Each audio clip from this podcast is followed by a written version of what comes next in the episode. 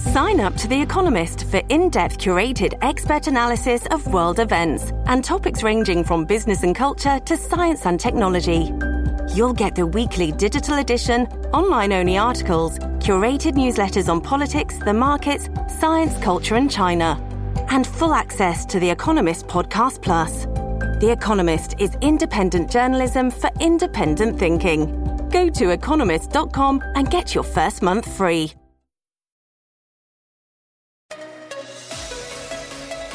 Now, from the most powerful city in the world, a new generation of conservative talk. Fair, fresh, fun. It's the Guy Benson Show with Guy Benson.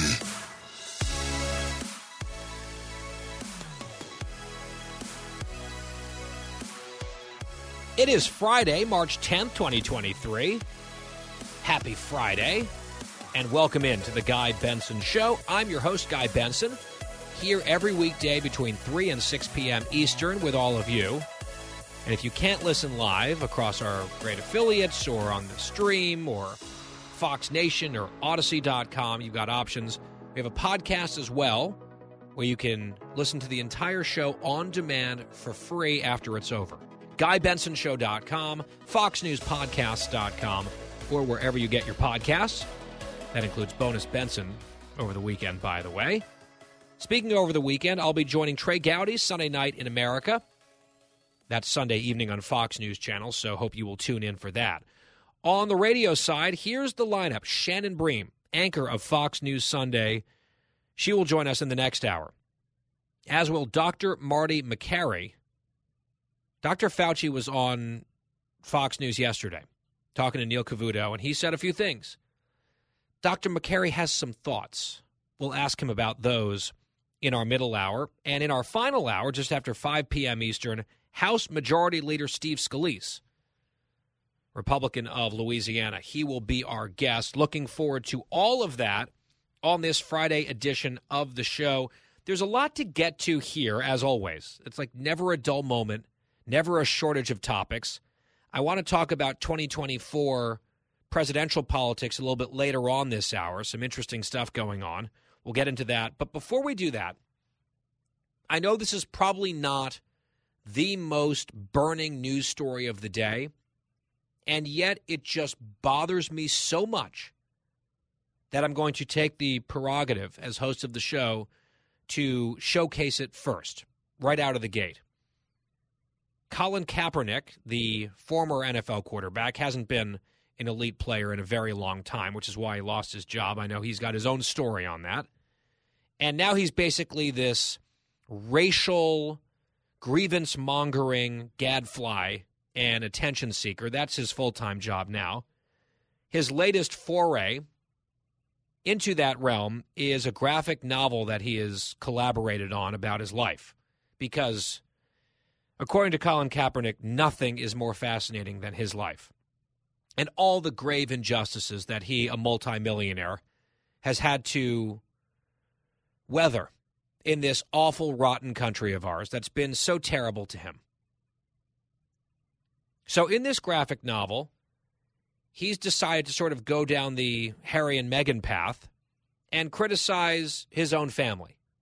Because at some point, you run out of material and victim stories to tell, especially when you're driving around in flashy sports cars and you've got tons of money and you're this giant celebrity, it's sort of difficult to play the victim all the time, although he certainly does it and does it in a very lucrative way. So in this graphic novel, he is going after his parents. He criticizes his own parents, his adoptive parents who took him in when he was a few months old. He was given up for adoption by his biological mother. The Kaepernick family took him in. They poured everything into him. They made him their son. And he very magnanimously says that he does know that they loved him. So that's generous of him. But I guess the love in return flowing back to his parents isn't quite strong enough to prevent him from publicly trashing them as kind of racist and problematic when he was growing up. And you just need material, right? I guess if this is your racket, if this is the way you're going to make money and get attention, You need to constantly dredge up new material. And if that means bad mouthing and painting in a bad light your own freaking parents who adopted you and gave you everything and set you up for success in life in a loving, stable, wonderful family, I guess that's the cost of doing business for Colin Kaepernick. So here's what he said. This is cut 29. This was on CBS promoting this graphic novel of his. Listen. It's his true high school coming of age story, his journey embracing his blackness despite resistance from many, including his white adoptive parents. I know my parents love me, but there were still very problematic things that I went through. I think it was important to show that no, this can happen in your own home and how we move forward collectively while addressing the racism that is being perpetuated. He took cues from his icon, basketball star Allen Iverson, who he said wore his blackness like a suit of armor. And teenage Kaepernick wanted cornrows to match. He's getting what roles, his mom asked? Oh, your hair's not professional. Oh, you look like a little thug. Your mom become, said that to you. Yeah. And those become spaces where it's like, okay, how do I navigate this situation now? But it also is informed why I have my hair long today. How do I navigate this situation now? Well, what you do, Colin, is you wait 20 years and then go on national television and attack your mom. Apparently, that's how you navigate it. All the problematic racism that can happen in your own home. I'm not saying that problematic things can't be said or done within families and that people are blameless and that you should always just keep your mouth shut about everything. Like, I, I'm not saying that. I am saying just the the ingrate vibes off of this guy are so strong. Does he hate his parents? I don't think he does. Who knows? I don't think he does. I think this is something like, you know, you got to dig deep and go out and paint them in a bad light. So you can have another victimhood story to sell and make money. That's what he's doing. I just think it's so gross and unseemly. He could have made it more vague. He could have said like, "Oh, I, you know, I had a friend or I had a relative who said this." No, but like he wanted to make it raw and real and talk about how awful his own parents were to him. Look at this racism happening to me in my own house. And let's talk about that in front of the nation. But it's also par for the course. Like this is how he operates. This is what he does. He lives in a country that's given him everything, including riches and fame, and the ability, by the way, to get richer and more famous by running around criticizing the country because he has the freedom to do that. And unfortunately, there is a very successful, thriving cottage industry when it comes to criticizing America within America to Americans. There's a lot of people who will spend a lot of money for that. What a country. And rather than being grateful to this country that has given him everything, and rather than being grateful to his parents who gave him everything, his life could have gone a very different direction without their nurturing and support and their love. He decides to do both to America and to his parents the same thing criticize, attack, exploit. Now, part of the reason that I'm raising this is not just to go down the laundry list, although we could, right? The socks that he wore very publicly, portraying police officers as pigs. You think about the number of cops who have been targeted and shot and killed over the last couple of years. If I were less intellectually honest and less charitable, I could say he has blood on his hands by creating an environment and fostering a culture of hate against the police. That's the game that people like Colin Kaepernick play all the time when it comes to conservatives and rhetoric and other things, right? The climate of hate, hand wringing, only goes in one direction, it seems, when it comes to our moral betters in the media and elsewhere. We could talk about not just the kneeling. I have nuanced thoughts on the kneeling. I don't support it. I think you stand up, put your hand on your heart or your salute, and you thank God above that you live in this country. But I also wasn't, you know, screaming for these people to get fired. Although, interestingly, you had, you know, the uh, kneeling celebration committee at the NBA, a different sport. I mean, they made a whole big show of their commitment to anthem kneeling because they had to be pristinely woke in the NBA, but then the NBA was throwing American citizens out of American arenas for protesting against Chinese genocide during the U.S. national anthem. That's the same NBA. Right? This is the type of thing that just drives me crazy. But it wasn't just the kneeling; it was the the socks, the pig socks. He called Kaepernick did because I guess he wasn't getting enough attention. So it's like, okay, again, this it's the Meghan Markle effect. Like we're not getting enough attention. What do we do now? Oh, I know. It's July 4th. Let's call it a white supremacist holiday in support of a racist white supremacist country. Right when Kaepernick was making millions and was the star quarterback and all of that, he was out there on social media wishing people happy Independence Day, yay America. And then he's got a new business model and he's like, look at this festival of white supremacy. That's something else that he did. The reason that I bring this up is not like I could care less about this guy. Part of me is like, why even talk about him for 15 minutes on the show? The thing with his parents just it it got me. It viscerally bothered me. But the bigger picture is I want to remind you the big, wealthy corporate interests who went rushing to enrich this man. Right? He lost out on a quarterback job. He was underperforming. He tells you it's because of racism and his speech and he was discriminated against or whatever. And so you have these big corporations who leftists typically hate but they want to score their DEI points and pay their indulgences to corporate America. So they said, I know, here's a way to shield ourselves from the woke left wing critics. Let's just shovel money at this guy. And if he calls cops pigs and calls America racist, all the better. Here's a bucket of cash from Nike.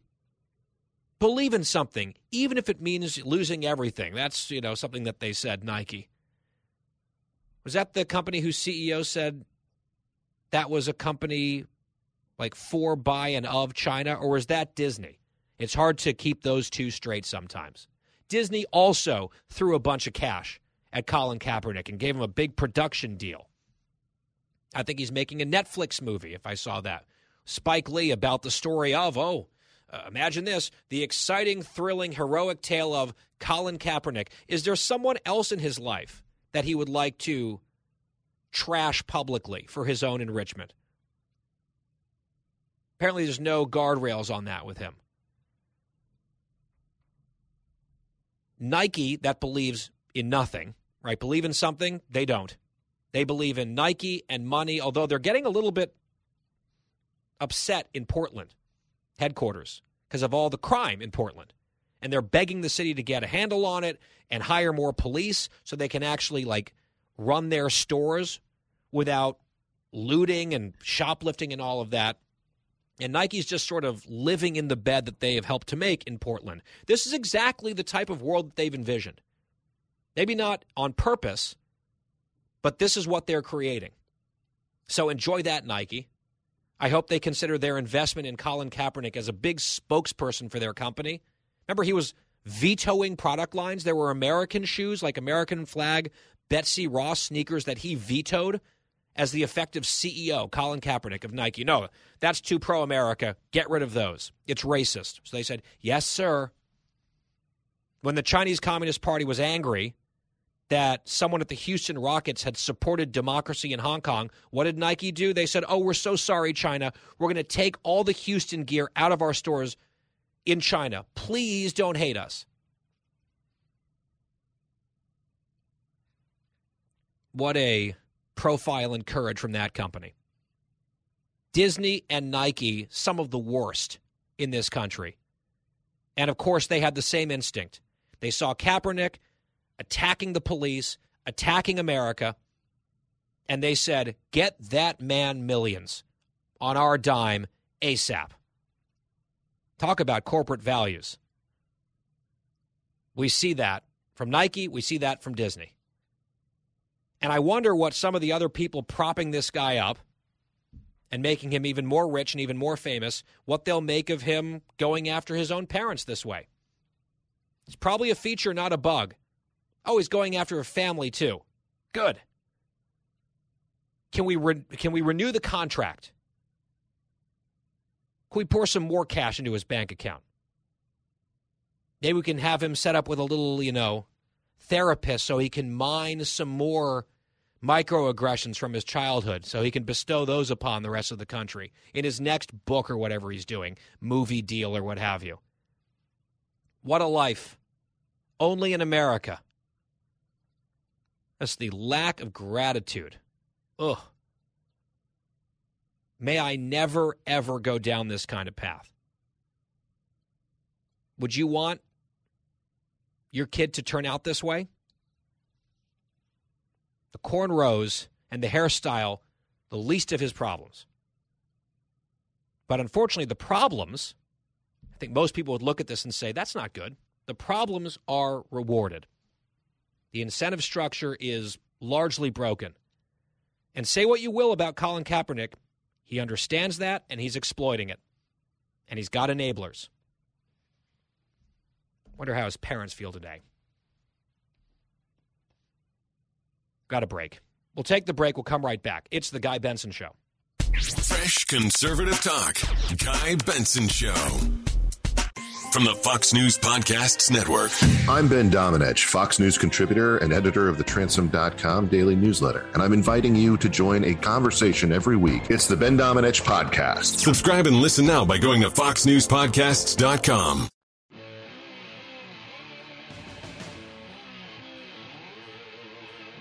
I'm Guy Benson. We are back. U.S. employers added a stronger than expected 300,000, excuse me, 311,000 jobs in February, beating expectations.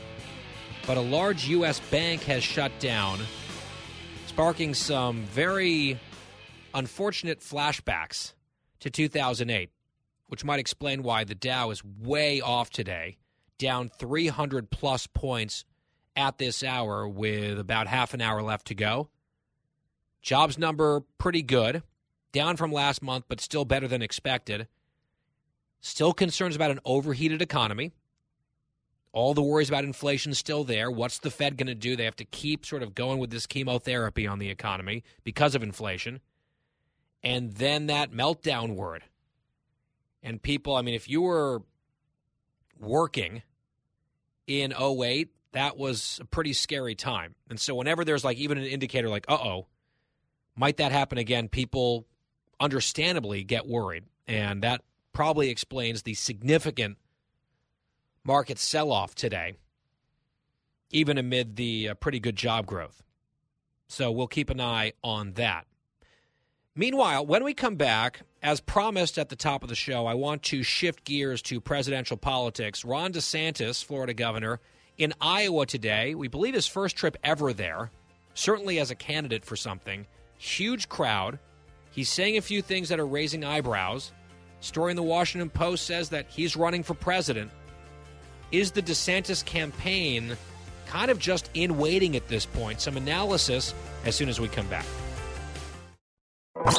out of the gates and ready to go. Hey, it's Hutton Withrow. Hot Mic is here on the Outkick Network. We've got your afternoon covered with the latest sports discussion, and it's available wherever you find your audio. Daily analysis and news. He is hot. I am Mike. Actually, my name is Chad. His name is Jonathan, but you get the picture. We're going to bring it every single day. Whatever you want to call us, we'll respond to. We just want you to respond to what we're dishing out every day. And while you're here, we hope you subscribe to the podcast, like, subscribe, and share. Talking about the issues you care about. Guy Benson. It's the Guy Benson Show. I'm Guy Benson. Thank you for listening. GuyBensonShow.com. Podcast always free. So here's the Washington Post reporting this morning that Ron DeSantis has indicated privately that he will be running for president in 2024 as his allies prepare for that. Here's the story from the Post. Florida Governor Ron DeSantis has indicated privately that he intends to run for president, according to two people familiar with his comments. A political committee that seeks to draft DeSantis into the race launched Thursday. Ken Cuccinelli, former Trump official, actually, and former Virginia official, heavily involved in that, and is likely, according to this report, to serve as an approved outside spending vehicle for his campaign. Three people familiar with the planning said. DeSantis will visit the early nominating states of Iowa on Friday, he's there now, and Nevada on Saturday as he tours the country promoting his memoir. And by the way, speaking of the memoir, which I read, I got a copy of it last weekend when I was down in Florida. I was at an event where he spoke and many other people spoke. So I was given a copy of the book. I read the whole thing actually last weekend and on a couple of flights. And it's not packed with juicy gossip that's going to grab a bunch of headlines and pitting Republicans against each other. As a matter of fact, he mentions President Trump a number of times in the book, and basically every reference is positive. This is not a drama stirring book. This is a here's my story, here's my upbringing, here's how I met my wife, here's my time at Yale as a kid who fell out of place at Yale, here's how I served uh, overseas in Iraq, and then his political campaigns for Congress and beyond, his time as governor, COVID, fighting the media. It's interesting stuff. Not exactly groundbreaking, and again, not terribly like, oh, wow, he's spilling tea. That's that's not what this is about. And I don't think that was his intent either. But the book itself is doing quite well. The Courage to Be Free, I think, is what it's called. And in its first week on sale, DeSantis's book has sold more copies than Trump or Obama or Hillary Clinton in that first week. I think I saw the number was close to 100,000. So if you're if you're beating especially Obama and just the way that guy could print book sales and the media would promote relentlessly everything the guy did because they had a giant big boy crush on Barack Obama all along. They do not have that. They, they have the opposite of that for Ron DeSantis. But he's out there on the book tour, a very successful book tour, evidently, so far. And he just so happens, as we pointed out, to be heading to Iowa and Nevada. And I saw potentially New Hampshire's on the list. I think they were talking about maybe South Carolina. I've joked about how subtle it is. Back to the Washington Post story. The public and private moments underline how far along DeSantis and his allies are in their preparation for the 2024 campaign, even as the Florida governor has not said publicly that he will enter the race.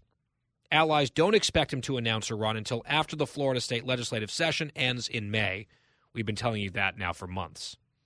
But in recent conversations, this is sort of the key little scoop here. In recent conversations, DeSantis has described his presidential plans without any caveats that would suggest he's still deciding, according to people familiar with his comments, who, like others interviewed for this story, spoke on the condition of anonymity to share private remarks. Which is sort of interesting. I've mentioned before the dinner that I had with him last year in a small group of right leaning young media figures. And after dinner, we were having cigars and cocktails out sort of on the patio at the governor's mansion. And he was not telling any of us that he was going to run for president at the time. It was all off the record, so I'm not going to repeat what he said, but just broadly characterizing, it was clear that this is someone who was thinking very hard about running for president and what that would look like, what that would entail, and what some of the lines of arguments might be against some other people in the race. One person in particular, who I'll get to in just a second. Now, that might have just been sort of musing and thinking out loud at the time at least according to this, and just based on common sense, it looks like things have developed. Things are moving in a direction that, you know, this is not a drill. DeSantis 2024 looks like it's happening. One other note that they mention in this Washington Post story is that DeSantis still has more than $70 million left from his reelection campaign. So he's got that war chest. I think he's got a, a very high capacity to bring in big dollars, which can matter, right? In a big, long, grueling national race, not necessarily just to help his campaign, but if you can start to close off the funding spigots for other people, or at least slow those to a trickle, that's the type of way that you might be able to get into something closer to a direct shot one on one race with the front runner who remains Donald Trump. Right? You all know, if you listen to the show, you know that I'm not a Trump guy. I never have been. When he does good things and made good decisions as president, I cheered. When he didn't, depending on the day and on the issue, I would sort of pick my spots in my criticism of him. But I'm not like a big Trump guy. But I also like to think, at least, that I'm a big reality guy. And the reality is, the Republican nomination for 2024 runs through Donald Trump. He's the favorite. I'm not sure he's the prohibited, uh, prohibitive favorite, but he's the favorite. And if you think that he should be the Republican nominee for president in 2024, Trump again, having already lost to Joe Biden, if that's your take on it, then, you know, by all means, go for it. And I'll make other arguments. Maybe you're persuadable, but some people aren't. They are all in for Trump. There's a lot of other people who aren't so sure. They are open to persuasion. They are not convinced that Trump is the best candidate to put the party in a position to win in 2024. So then the question for those voters becomes all right, if that's the case, who can beat Trump? And I think that list is probably quite short. And it's something that I think should focus the minds of a lot of voters in the coming weeks and months. We're still way, way off from, you know, official go time. And there are a bunch of polls that we've talked about showing Trump pulling farther ahead in certain states and then nationally. DeSantis doing very well in other states. There's a new poll out of Florida where DeSantis is like doubling up Trump in a presidential primary. That's a big one, a big haul of delegates pretty early on in the process. But, you know, surprise, surprise, here's Ron DeSantis, not officially running for president yet, it seems, just selling his book. But he draw he drew what today in Davenport? something like 1,500 people to a book event where he gave a speech. He was interviewed on stage. And it looks, and I could be wrong about this, but it looks to my eyes like he might have trimmed down a little bit. Read into that what you will. And then this Washington Post story saying that he's just like talking in private openly with confidants about not the if, but the when of what they're going to do when he runs, if this report can be believed. I think that's interesting. Now, he just said the other day, he was talking about the lack of drama inside his administration.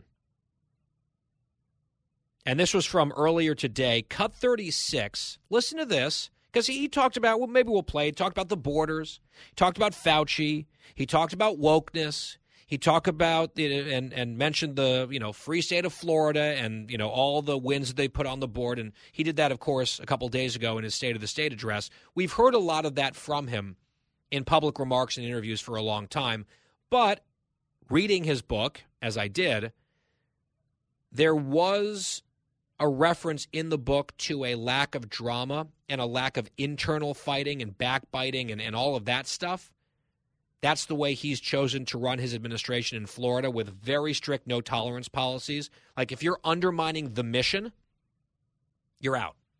He, he wrote about that in the book. If you are undermining the mission, if you're leaking out there to people uh, to, to damage the mission or to damage the governor, uh, you know, if you're trying to manipulate things and maneuver for your own benefit or your career advancement, if that's happening and you get identified, you are done inside DeSantis world.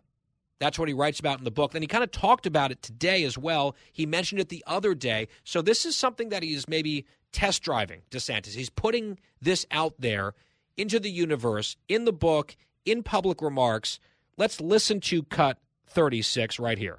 We also understood that I could be the best uh, decision maker as an executive in the world, but if I don't have people in the administration who believe in the vision and are going to put the people's business before their own, then none of this stuff ends up getting done. So we made very clear, people working in the administration, you know, you're not going to be leaking, you're not going to be doing other stuff. If you have any other agenda but doing the business of the people of Florida, pack your bags right now.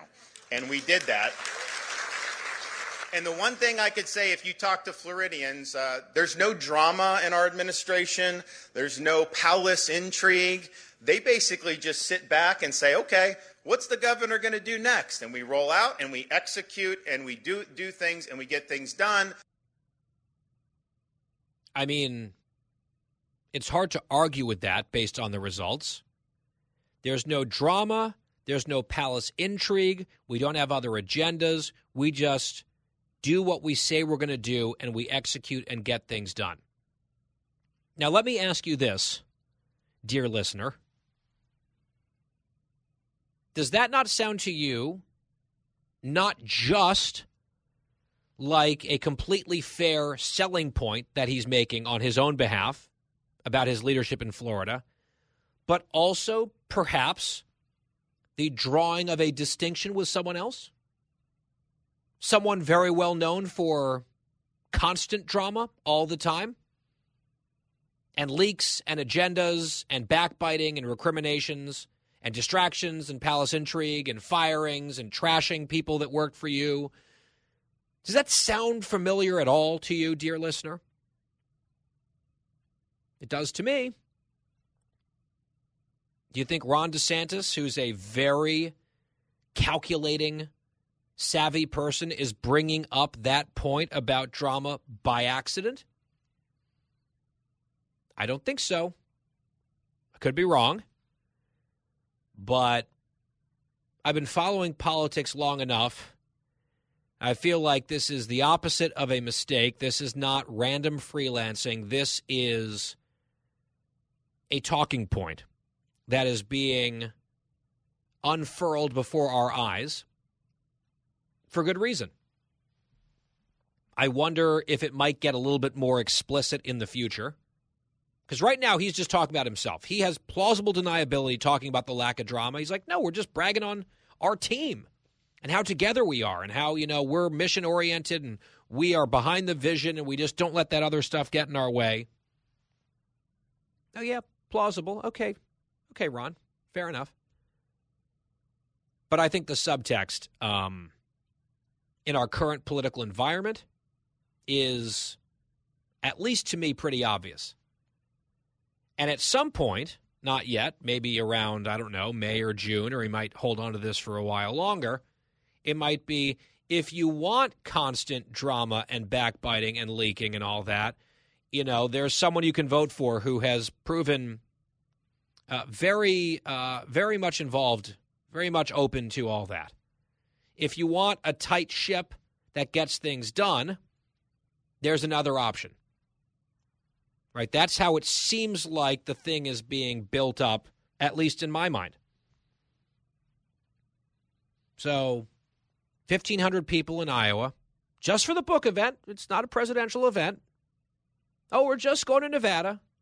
Uh huh. That's interesting. I, mean, this is. This sounds like this battle is coming. It could be a battle royale. There's a reason why Donald Trump trashes this guy every day. I saw there was another truth post defending the uh, ethanol boondoggle in Iowa, talking about how farmers need the ethanol thing. Just a total pander to that. I will remind people Donald Trump lost Iowa in 2016 to Ted Cruz. Ted Cruz was against the ethanol subsidies. Oh, you can't do that. Well, Cruz did it that time. But that's how he's attacking DeSantis today. He's also attacking him on Social Security and Medicare and all the big government spending. It's a, Trump is in the establishment big government lane. That's what he's running as an establishment big government guy. And, you know, you sort of can tell exactly what's bothering Trump. He wears it on his sleeve. He doesn't have a poker face. He's just out there emoting all the time. And the multi month meltdown over Ron DeSantis is instructive. He's not doing this every day about Pompeo or even Pence or Nikki Haley or anyone else. It's one guy over and over again. And that one guy seems to have a different plan in mind, and he is sticking to that plan. And that plan just happened to bring him to Iowa today. Do with that what you will as we watch it very closely. On The Guy Benson Show, much more to come. Stay tuned. Guy Benson will be right back.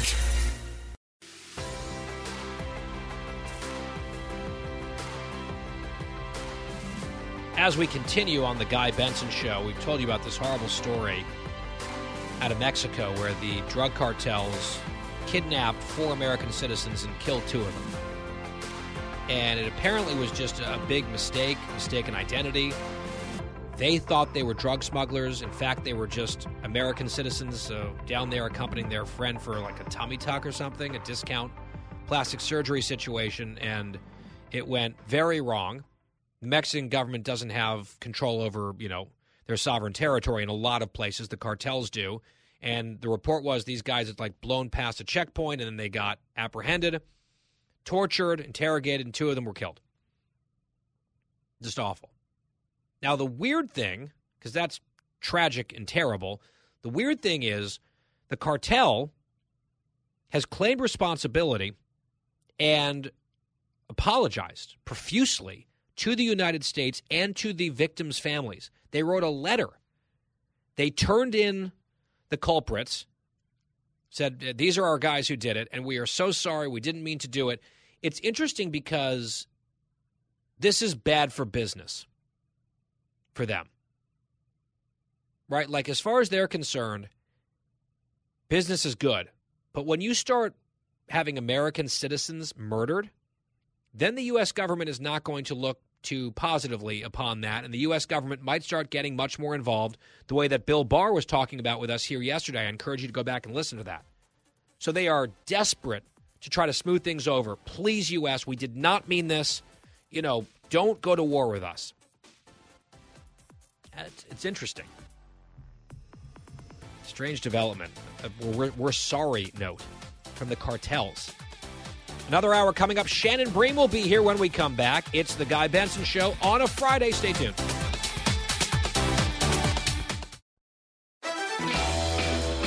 Live from the most powerful city in the world, unconventional talk from a fresh, unconventional conservative. Guy Benson Show.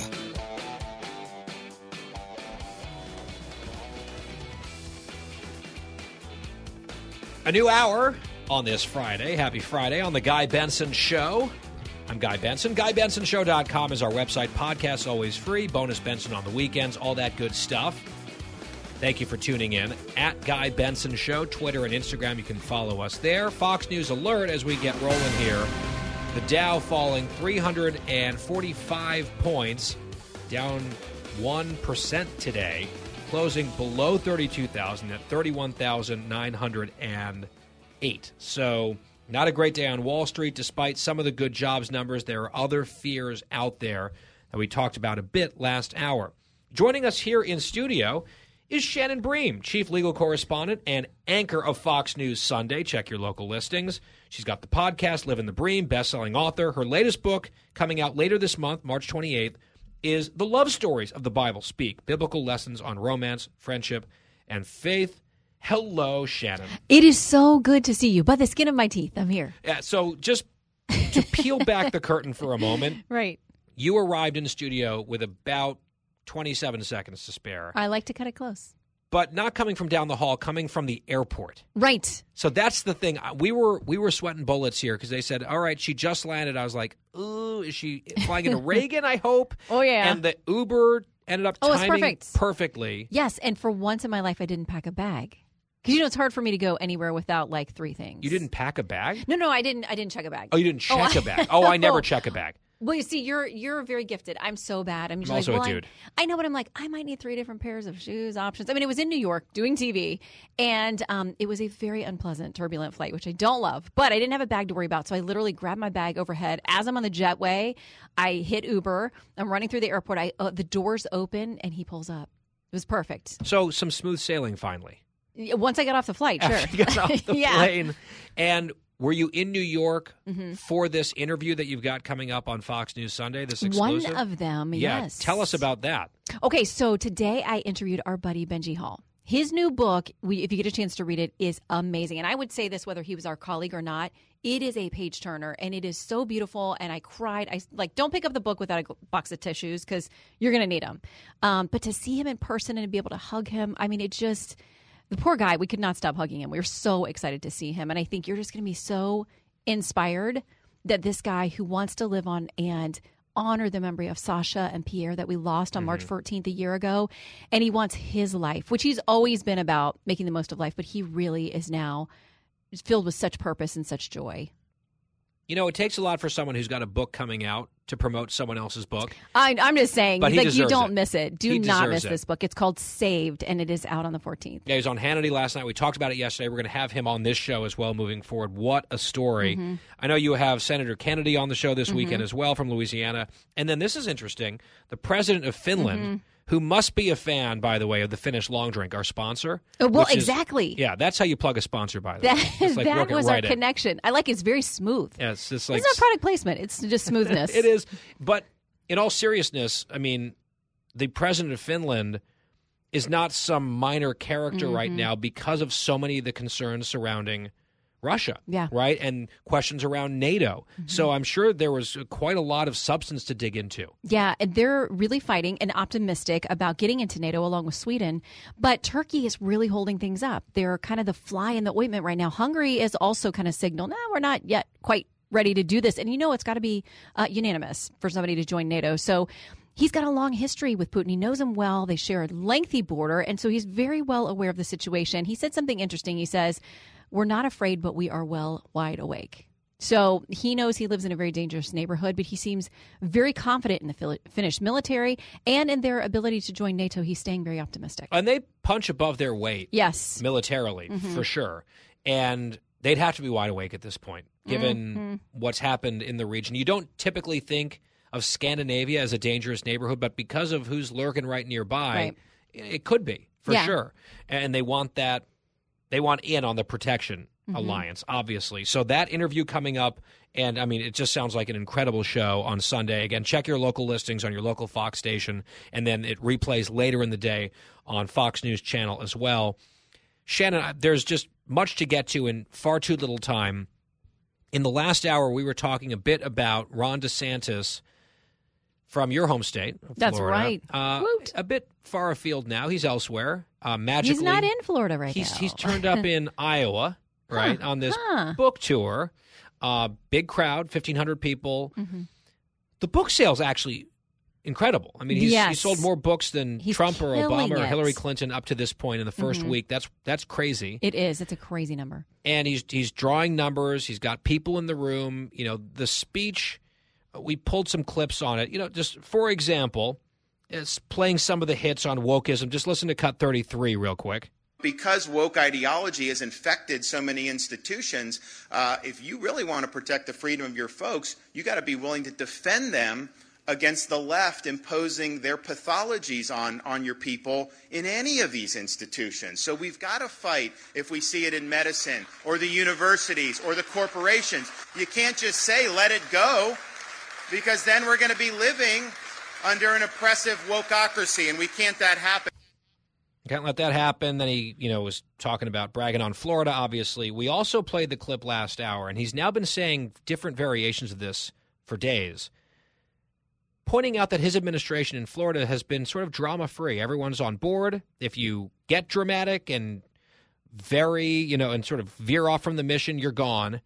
And A, I, I think that's fair enough. He's talking about his leadership style. B, it seems like there's maybe an implicit contrast there. Hmm. Yeah, it's interesting to watch these potential 2024 contenders who um, a lot of times say things without saying names. It's almost like Voldemort. I'm sorry, I'm a, I'm a Harry Potter person, so you'll get that if you're a Harry Potter person. Like they don't want to say the name, but there are some jabs that are very that seem very specific to somebody else who's already in the race. Right. Uh, and at some point, you know, some of these folks are going to have to be more explicit. Oh yeah, and It- not pull the punches. If you're on stage with the person, sure. for sure, especially if that person's dinging you every single day, Mhm. as that person is wont to do. You know, right as you were sitting down, uh, you were asking me about my birthday, which is very kind. Yes, Thank you. I hope it Thank was a great one. It was. You know, 38 is not exactly a big exciting one. I can't even remember 38. Yes, you can. Yes, you can't. It was too far well, no, away. the reason that you can't Ancient remember 38 is you haven't yet hit 38. That's Right. How can you I remember knew- I would something need a that- time machine at that this hasn't point. happened? Mhm. Mhm, mhm. Um, so that's that's the requisite flattery uh, for this interview here, Shannon. But That's but over now. I said that I was uh, speaking at my alma mater back at Northwestern. It went really well. So cool. Uh, they were they were polite. They asked good questions and that sort Mm-hmm. of thing. And you just said, sort of jokingly, so unlike Stanford Law. Yeah.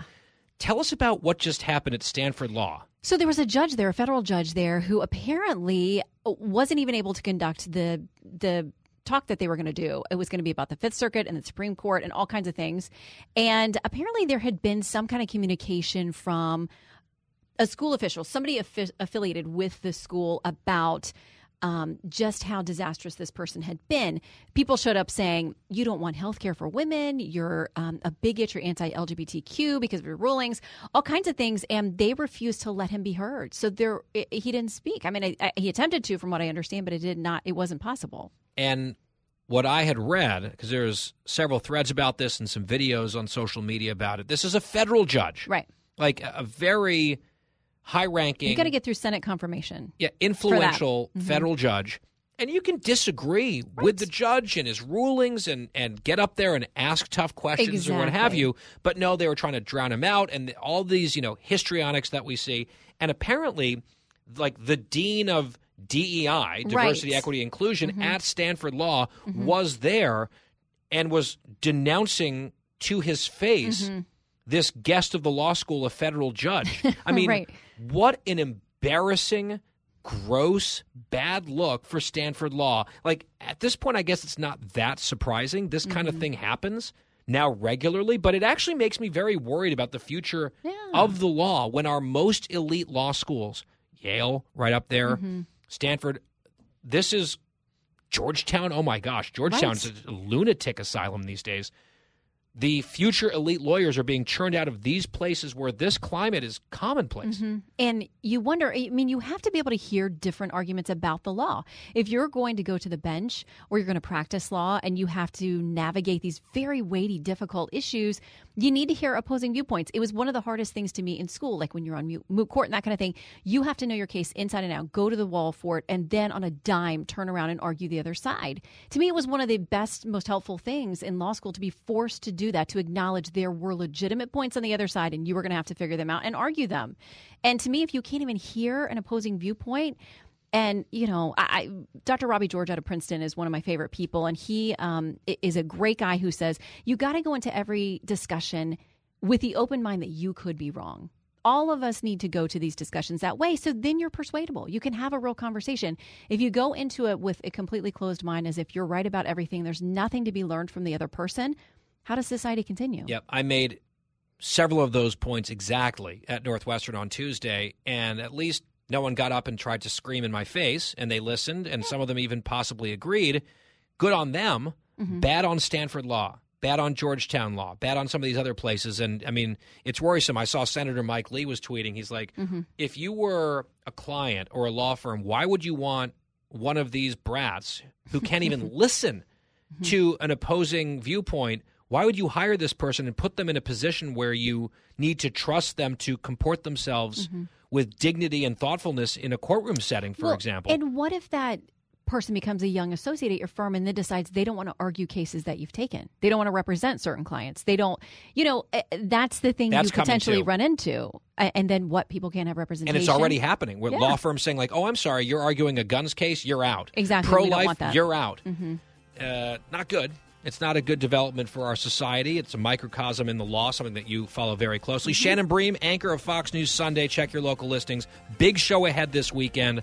We can't wait. So glad you made it. Me too. Just, See you Sunday. Just barely. I know, but it, under the under the wire. We'll get. Listen, we need to continue your birthday celebration now. I'm down. Let's get some long drink. Boom. It's the Guy Benson Show. Finland.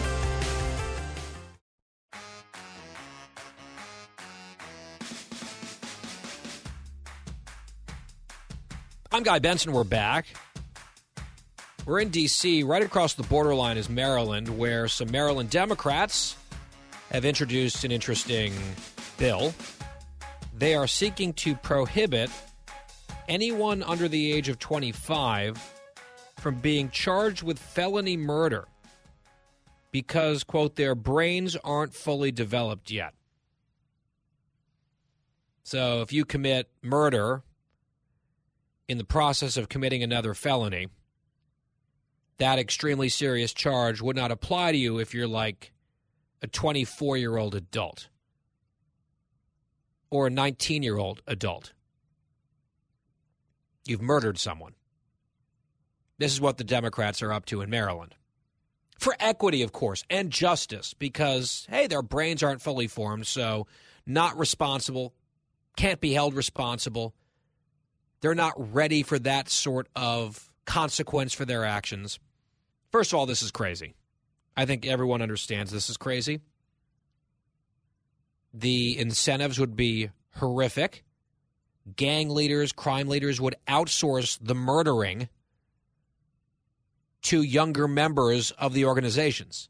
Like, oh, yeah, 22, have him go murder our rivals because even if he gets caught, they can't really throw the book at him because he's still under this formulation a child. I don't think this is probably going to pass, but this is what they're trying to do.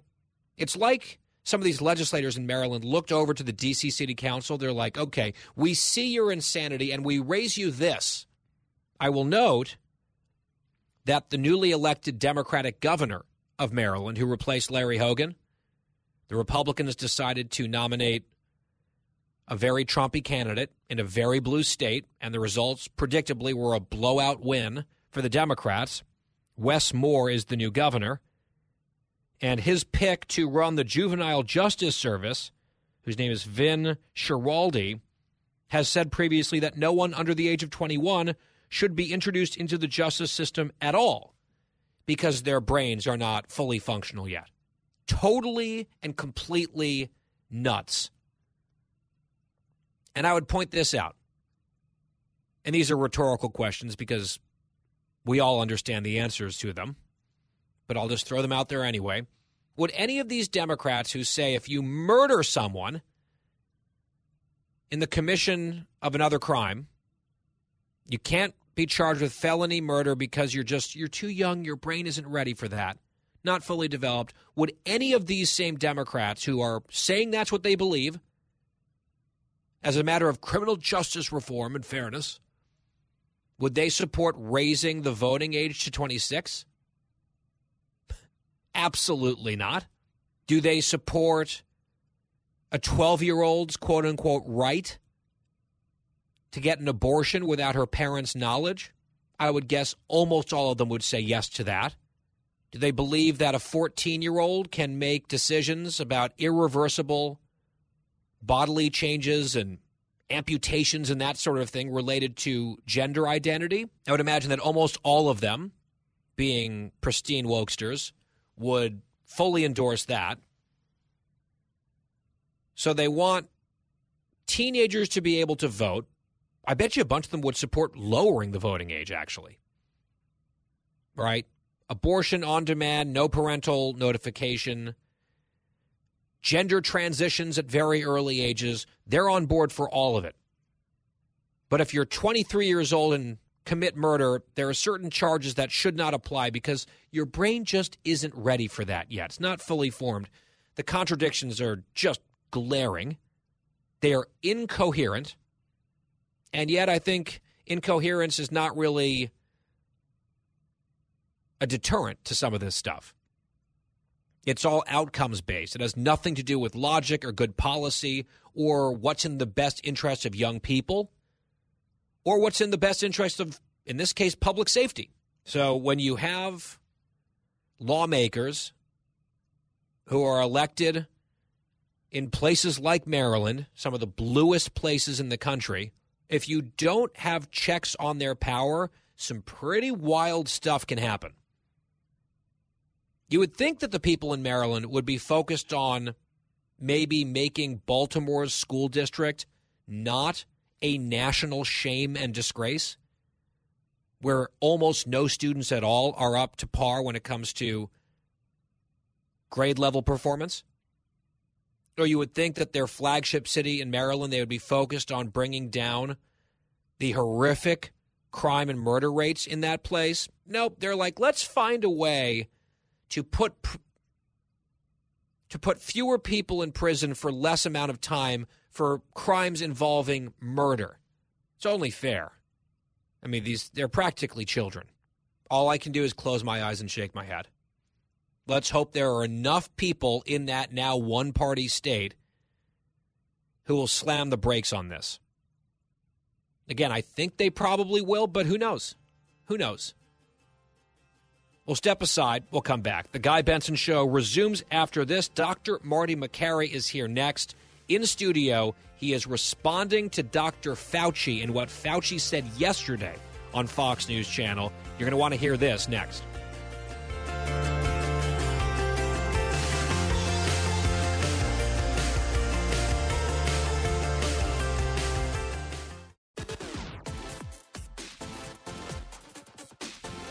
You're listening to a new generation of talk. Guy Benson. Just past halftime on this Friday edition of The Guy Benson Show. Happy Friday. Thanks for listening. GuyBensonShow.com. Our website, podcast always free. And here with me in studio, face to face, it's Dr. Marty Makary, Fox News contributor, surgeon, and professor of health policy at Johns Hopkins, author of The Price We Pay. Doctor, good to see you. Good to be with you, Guy. I want to walk us through together some of the audio from yesterday's interview on Fox News Channel between Neil Cavuto and Dr. Anthony Fauci. We'll start with this in cut 16. So, Robert Redfield, former CDC director, has really been going kind of scorched earth on some people. I think he feels rightly wronged based on things that he was saying years ago and was getting shut out. He was accusing Fauci of being part of that cabal, shutting him out. Fauci's denying it. Cut 16. I really feel badly about that because I, know Bob a long time. He is totally and unequivocally incorrect in what he's saying that I excluded him. I had nothing to do with who would be on that call. That call was organized by a group of evolutionary virologists in order to discuss the possibility that this might actually be a virus that was actually engineered. So I didn't put anybody on the list of that call, nor did I take anybody else. Okay, so he's saying he had nothing to do with the decisions that were made on who was on that particular call about the origins of the virus. But Fauci says what he was all along was very open minded about all the possibilities. Cut 17. I wasn't leaning totally strongly one way or the other. I've always kept an open mind. As the data evolved, and evolutionary virologists began to look at the data, it looked much more likely that was a la- that it was a natural occurrence from an animal reservoir. I have always kept a completely open mind that it could be one or the other. Is that true? I mean, I remember him going out of his way to knock down the lab leak theory over and over and over again, diminish it, dismiss it. He got little notes from Peter Daszak and others invested literally in it not being the lab leak theory, thanking him for his work against the lab leak theory. But he said, oh, no, I was never leaning strongly, always open minded. That strikes me as some revisionism. I agree. I don't think it was truthful what he's saying uh, now to Neil Cavuto. Clearly, on January 27th of 2020, just before the pandemic hit the U.S., he was frantic the day he was told that the NIH may have been funding that lab in Wuhan, sending emails out telling people keep your phone on. Uh, we you know we need to talk. You'll have assignments. He um, reached out to the um, the guy who oversees the gain of function committee at 3 a.m. in an email that night. I mean, he was clearly frantic. And so when they put that committee together that excluded Redfield, you know, days later, even hours later, um, people on that committee told him three top virologists, Farzan, um, it was uh, uh, Kristian Andersen, and Robert Garry, t- three top five, maybe the three best virologists in the U.S., all told him directly they thought it was from the lab, or one of them even said, I don't see how it's not from the lab. And one of them is saying it's so easy to splice the gene like this. And then two of them, um, Garry and Andersen write that puff piece four days later in Nature saying it's not from the lab. They changed their tune publicly. And by the way, both got $9 million in NIH funding subsequent. It doesn't add up. And when they submitted that article, that puff piece, the weaponization of medical journals, if you will, they wrote in the cover letter, and this just came out this week in the New York Post, that the article was commissioned by or prompted by, was the language, Fauci and Collins. And Fauci then, what, weeks later held up that study as some sort of, oh, this, uh, here's an exemplar of good science. And I don't really know uh, the authors, but this is what they're saying, like he knew nothing about it, had nothing to do with it, which was not the case. It, this just seems very sketchy, all of it. Well, like a lot of things, the cover up is more obvious than the actual story. And if you look at this intense effort to try to downplay it and censor and and you know get these puff pieces commissioned and the turnaround of these experts after they told him that is what doesn't add up right now. And by the way, Fauci, the only reason we have a controversy about whether or not COVID came from the Wuhan lab is that it's embarrassing we were funding that lab. If we had not been funding that lab and if Fauci had not become a political figure, you know, hedging aside on the political aisle, this would not even be up for discussion. He was one of those advocates for gain of function research for a long time, writing articles. Promoting. And there was a gravy train, a lot of money at stake here. I think that's what people are also saying. Follow the money, follow the politics. It's all pointing in one direction. And he keeps saying, well, you know, the virologist said it was most likely natural from an animal reservoir. Where's the evidence of that? Now, the virologist told him the opposite. They just changed their tune after their meeting. And look, Fauci is a smart government employee. You don't put things on email. It's rule number one of working in the government. So a lot of phone calls were happening. And we know, you know, sending an email at 3 a.m., telling people, keep your phone on. And I mean, we know he was frantic at that moment because this is the biggest liability case in the history of the world. Mm. Now, Fauci said in the interview with Neil that he's always kept an open mind. And yet, in the same interview, he said this. He was asked about China and a cover up, and he's very, very reluctant to ever criticize China or the CCP. He really doesn't want to go to, uh, down that path. He's happy to criticize his critics and Donald Trump and Rand Paul and anyone else. But if it's a CCP, it's very nuanced. He's always very careful. But here's what he said when asked about that general subject matter in Cut 19. This doesn't sound very open minded to me. So if there's anything that the Chinese are covering up, they're covering up the fact that they violated their own rules about getting wild animals from the forest or whatever, putting it into contact with humans. That was the real problem. That was the real problem, he said. The Chinese not following potentially their own rules about wild animals and putting them in contact with humans. He is absolutely clinging for dear life to the natural origin theory. Still, I know he keeps saying, "Oh, I'm open-minded and I would like to," but you just played the clip. He said that was the real problem. He is sticking with the natural origins theory. I ask again, like, is there strong evidence for the natural origins theory as opposed to everything else? What we've learned from the Energy Department, the FBI. It, it just seems like he really has made up his mind for one reason or another, and he reiterated it right there. It's intellectually dishonest. You know, I just testified in front of that House Oversight Committee on COVID, and on this Wuhan origin, COVID origin question, I told them this is a no brainer. First of all, the docs, initial docs who saw the first patients were arrested. The epicenter of the world is five miles from the hospital. Uh, five miles from the lab. The lab is the only place where they were manipulating this. They applied many times to say, hey, we want to manipulate the coronavirus. And one of the applications say specifically to insert furin cleavage sites into the gene. That's what allows it to infect mammalian cells or humans. So we know there was an effort to do it. We know we were funding them. There was a, a lab leak in 1977 of an influenza virus in China that's well understood and documented. And they had a few breaches on security and that sort of thing at this same lab, it had, right? It had the security profile of a dental clinic, according to this U.S. inspection just before the COVID pandemic. So it failed the inspection. There's no records from the lab. All labs are required to keep a lab record. You keep a lab book. That's Lab 101 for anyone who's worked on. And lab. then the Chinese government covered this all up and destroy the evidence because, as I say, like a broken record, if it were naturally occurring, they would want that evidence because it wouldn't be embarrassing to them and it wouldn't be a stain on their honor or whatever. It would be, oops, this happened beyond anyone's control. That's not what they did. They did not want the evidence out there, so they destroyed it. And yet, here we are years later. I mean, you just built maybe not a completely bulletproof, but pretty damn close to a bulletproof case between the two of us of circumstantial and other evidence pointing obviously, egregiously to the lab leak. And Fauci's on national television yesterday saying that if the Chinese covered up anything, it was uh, the violations of rules about wild animals.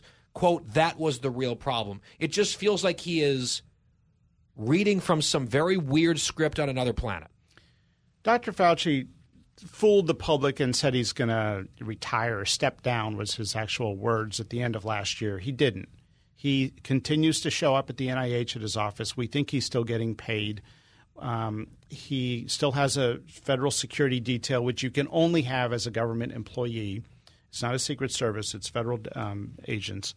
And so he is sitting there preparing every day for this, what will ultimately be sort of the, the ultimate hearing and uh, trial, if you will, in front of the public about what happened. And I think he's figured out legally what argument he needs to go down, what path he needs to go down. And the path is to cling to this natural origin theory, even though it's laughable at this point. That doesn't seem like science to me. That sounds like something very different if that's what he's doing. What he has engaged in clearly is medical research as political propaganda. These two articles, the Nature Medicine piece and the Lancet piece. The Lancet piece was written by Peter Daszak, the guy Fauci funded, his go between between the NIH and the Wuhan lab. That's the guy who wrote this Lancet piece saying it's you know it's clearly not from the lab. I mean, this is what happens when you have a small. That guy had millions of reasons to say that.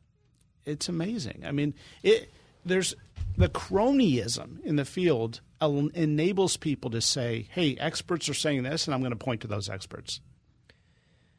Meanwhile, I want to ask you about this. Did you, by any chance, Dr. Makary, see the letter that Florida Governor Ron DeSantis wrote to President Biden about the tennis player, the unvaccinated tennis player Novak Djokovic, who is not allowed to enter the U.S. because he's unvaccinated to compete, this young, healthy guy to compete in the Miami Open or whatever it is.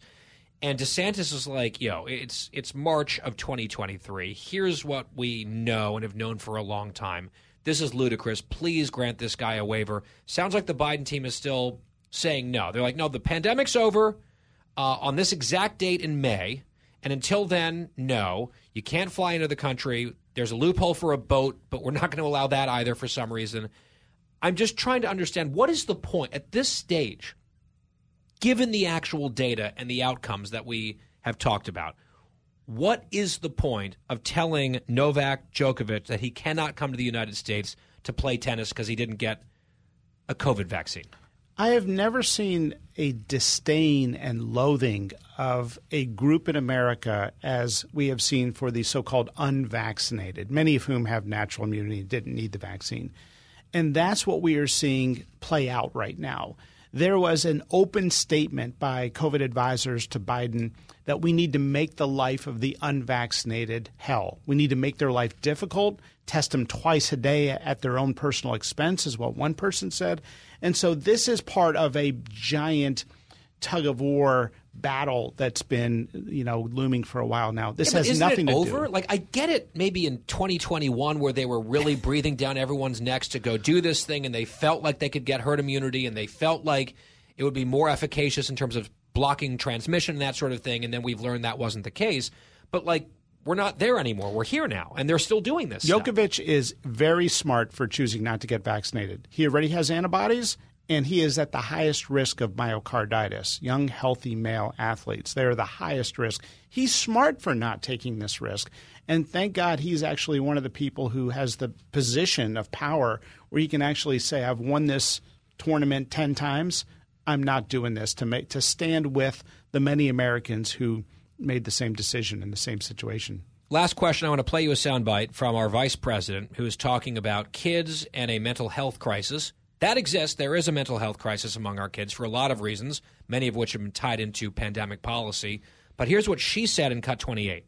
One of the young leaders was talking to me about climate mental health. I said, Tell me what's going on with your peers. Climate mental health. One example is, you know, whether when they're ready, could they start a family? Worried about what that would mean and the stress of it.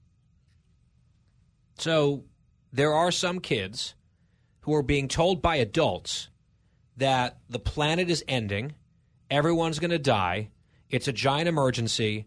They should feel guilty about their existence. They shouldn't have kids, all of this stuff.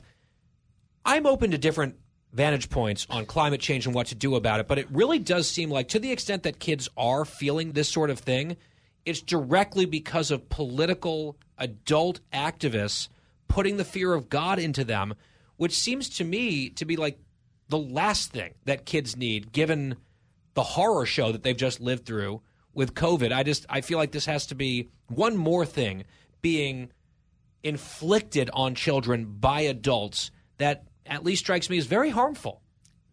Climate mental health is is not a thing. I mean, I don't know where this comes from. It's a it's very interesting that we don't talk about kids being shut out of their livelihoods and schools being closed for a year and a half. And yet climate mental health is something that she clearly is passionate about. Um, I'm I'm curious if I'm going to start seeing this in medical charts that this patient has a history of climate mental health. But it to me, there's a huge irony here that we have you know treated kids very poorly for way too long because a teachers union edited a CDC document before it was released.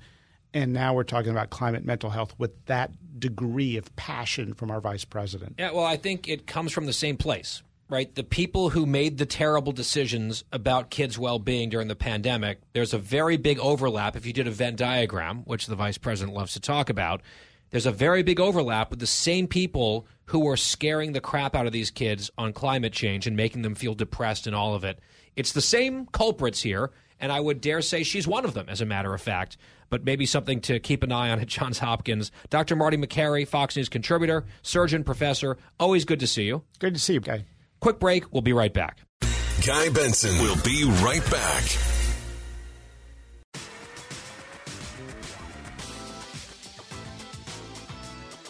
Welcome back. House Majority Leader Steve Scalise coming up in the next hour. Before we get to that, I do have a question. Siri, why do people hate the media? People hate the media because of the media. That's correct, Siri. Thank you. Here's a headline from the Los Angeles Times to drive home that point. White drivers are polluting the air breathed by LA's people of color. That's the headline in the tweet from the Los Angeles Times. Now, what the study, here are the experts again. The experts in the study have concluded that Los Angeles residents who drive more tend to be exposed to less air pollution as opposed to Los Angeles residents who drive less being exposed to more pollution. Now, there might be reasons for that if that's all accurate. That could maybe break down along socioeconomic lines or the types of people who need to drive in their cars for work or what have you. But what the LA Times decided to do was take the research, which is not about race, is my understanding. It's about drivers and non drivers in LA, and put a filter involving race over that data to turn it into a racial story, pitting white people against non white people, like the evil white people in their cars are poisoning the people of color in the city. They found, they manufactured a divisive racial angle because that's what they do. And that's why a lot of people hold a deep and abiding and earned contempt for the media. Final hour of The Guy Benson Show straight ahead. Stay tuned.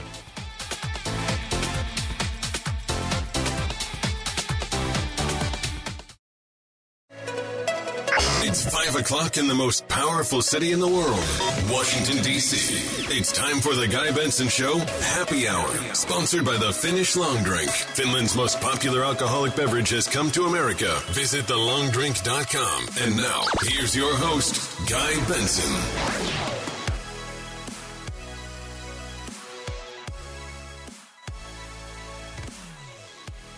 It's the happy hour on the Guy Benson Show, our final broadcast hour of the week together. Thank you for tuning in. GuyBensonShow.com is our website. GuyBensonShow.com. Podcast is always free on demand, including Bonus Benson on the weekends. Other options there, FoxNewsPodcasts.com or wherever you get your podcasts. You can follow us on social media at Guy Benson Show on Twitter and on Instagram. Catch me this weekend, Sunday evening, on Trey Gowdy's show, Fox News Channel, Sunday evening. Looking forward to that. This hour sponsored by the Finnish Long Drink. It's so good. I might try to grab one on my way to the airport before I leave this evening just to decompress for the weekend. Delicious, refreshing, alcoholic. So 21 plus only. Always drink responsibly. TheLongDrink.com for more information where they're sold near you as they expand and to order online, thelongdrink.com. Joining me now is the House Majority Leader, Steve Scalise, Republican of Louisiana, from Louisiana 1. His book is Back in the Game. And Mr. Leader, it was great to see you on the Hill yesterday during Kudlow's show, and great to have you back here on the radio. Yeah, Guy, it was great to see y'all out there at the Capitol, and uh, obviously we're talking about some exciting news with with the introduction of the Lower Energy Costs Act and, and just, you know, some of the things we're doing in this new House majority. So, you know, good to welcome Kudlow, but good to see you there as well. Absolutely. And I want to talk about that energy bill in just a second. Before we get to that, I do want to get your reaction to the budget that President Biden rolled out yesterday. He gave that speech in Philadelphia. We covered it here. We talked about the budget. I take a very dim view. I know it has no chance of passage in the House. But still, this is what the Democrats are announcing to the world. This is what the White House wants to do moving forward. This is their view of the world. A lot of it is, I think, poll tested, fairness, class warfare, that kind of thing. More of the same from them. What's your overall reaction? What are some of the elements of the president's budget that you're really paying attention to? I think what most Americans are tired of is more big government socialism and some of this radical spending in Washington that's driving inflation. And people recognize when you spend trillions of dollars in Washington, as Joe Biden has, it only not only adds up massive debt, but it drives inflation through the roof. And President Biden's budget doubles down on those failed policies more taxes, more spending, and more inflation on hardworking families. That's not the direction we need to be going in. Uh, that's why it's not uh, going to pass the House. I mean, there's no doubt about that. And one point that Larry Kudlow made on my radio show yesterday, because we were on each other's shows yesterday, is the president's budget, I think, is so offensive to the entire center right coalition that, you know, you know as well as anyone else, Mr. Scalise, that the Republican Party has a lot of different characters inside that tent, and they're not always on the same page when it comes to various issues and tactics and what have you. What the president put forward is so unacceptable. I feel like everyone from Susan Collins in the Senate all the way out to the most right wing member that you might have in the House, every single person would be unified as a no on this, right? Well, not only are, are every are all Republicans in, in the House going to be unified against President Biden's budget, we're going to bring his budget to the floor and force a vote on it, and let's see how many Democrats are willing to sign on to trillions in new taxes and spending Good. and more runaway inflation. So let Democrats go on record and decide whether or not even they support President Biden's radical extremist agenda.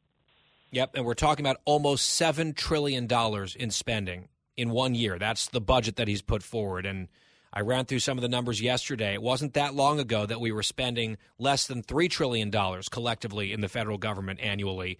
Uh, that was, you know, when I was coming out of college around then.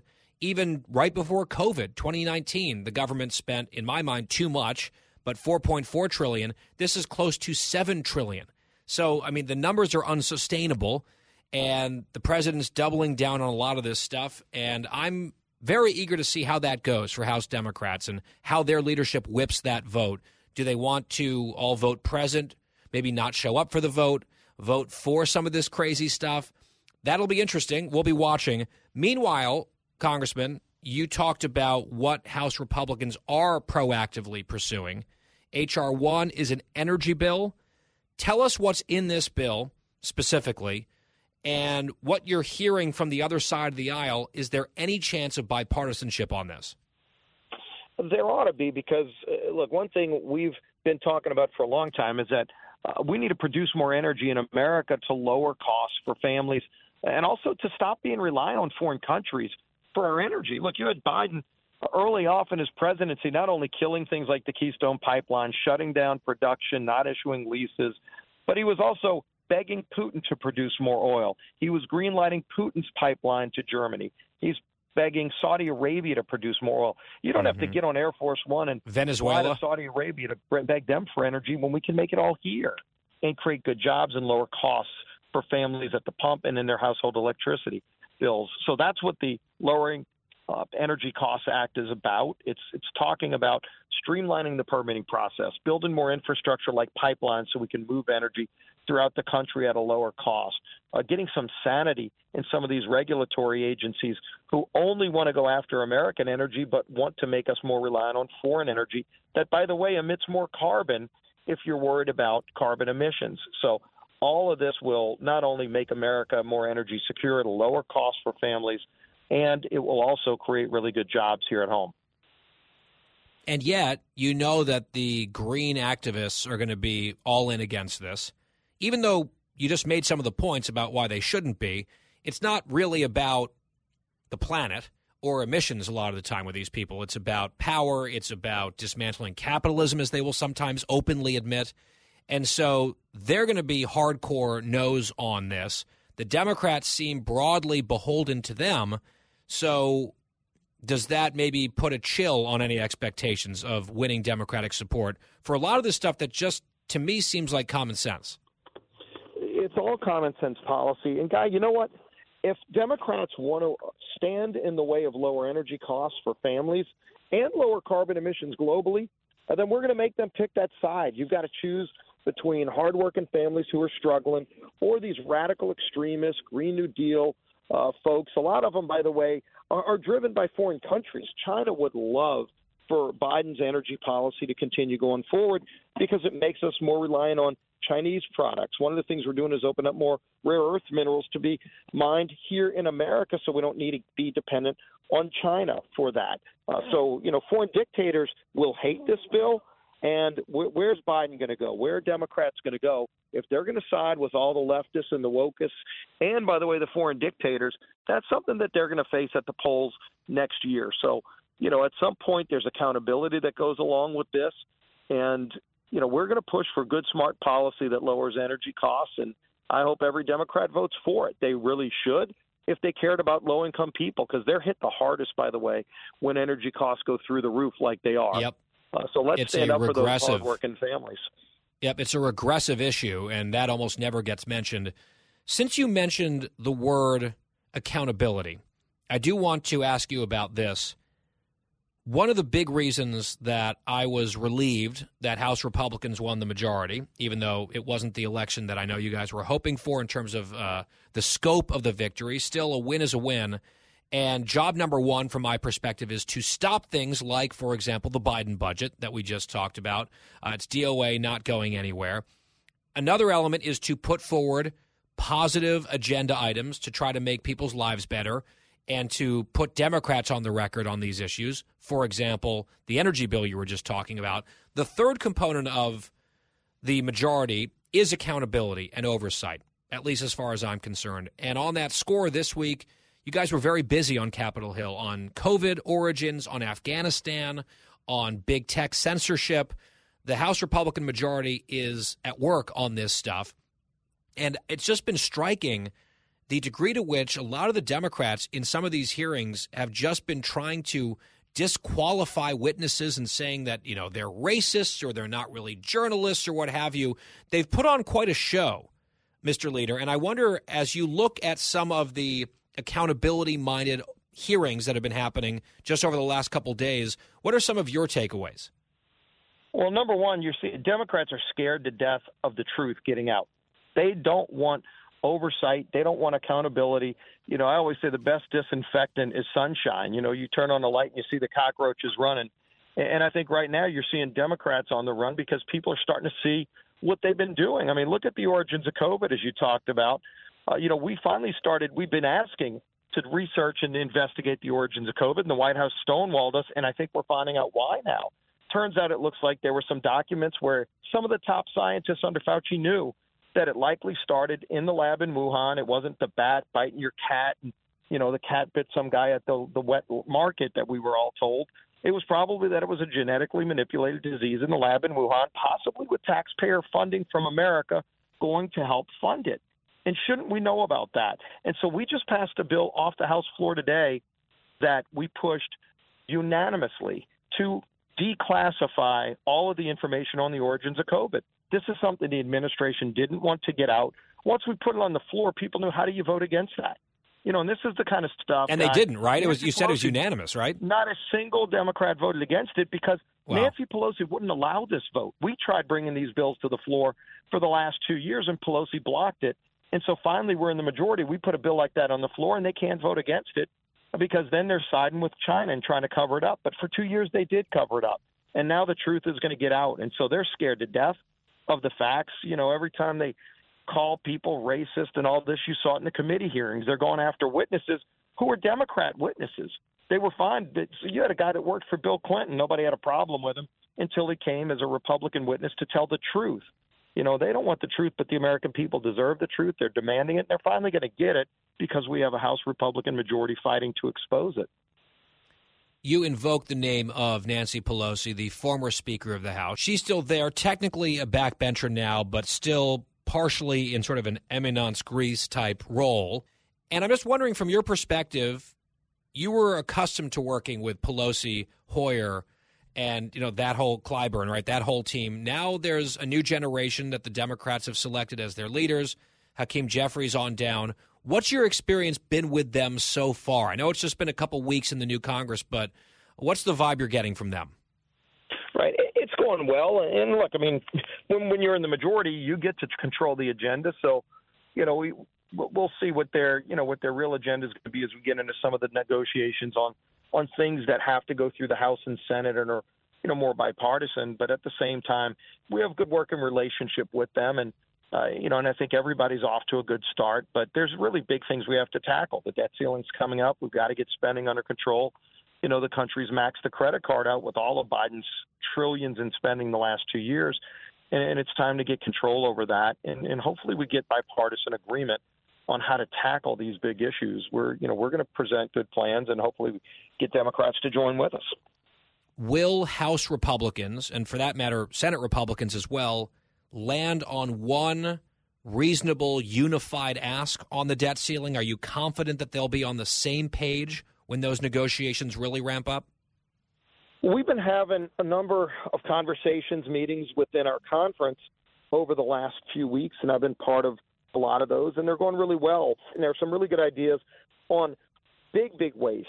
You know, look, there's there's waste all throughout government. President Biden doesn't want to acknowledge any of it, but I'm talking about waste that adds up to tens and hundreds of billions of dollars that we're looking into as part of a solution on the debt ceiling. And, and frankly, look, you know, when the president maxes out the nation's credit card, first of all, we're not going to just give him another credit card and go say go max that one out. That was what he asked for, and that's not going to happen. But as we pay the minimum payment on the card, we're surely going to make sure we make that payment. But we're also going to do the things that stop us from maxing out the credit card again. And so that's where the negotiations are right now. We're having a lot of really productive meetings. And the president has only met once with Speaker McCarthy. Speaker McCarthy's reached out and said, we need to continue these meetings, and the president hasn't. But at some point, that's going to have to happen again soon. Republican Congressman of Louisiana, Steve Scalise, my guest. He is the House Majority Leader.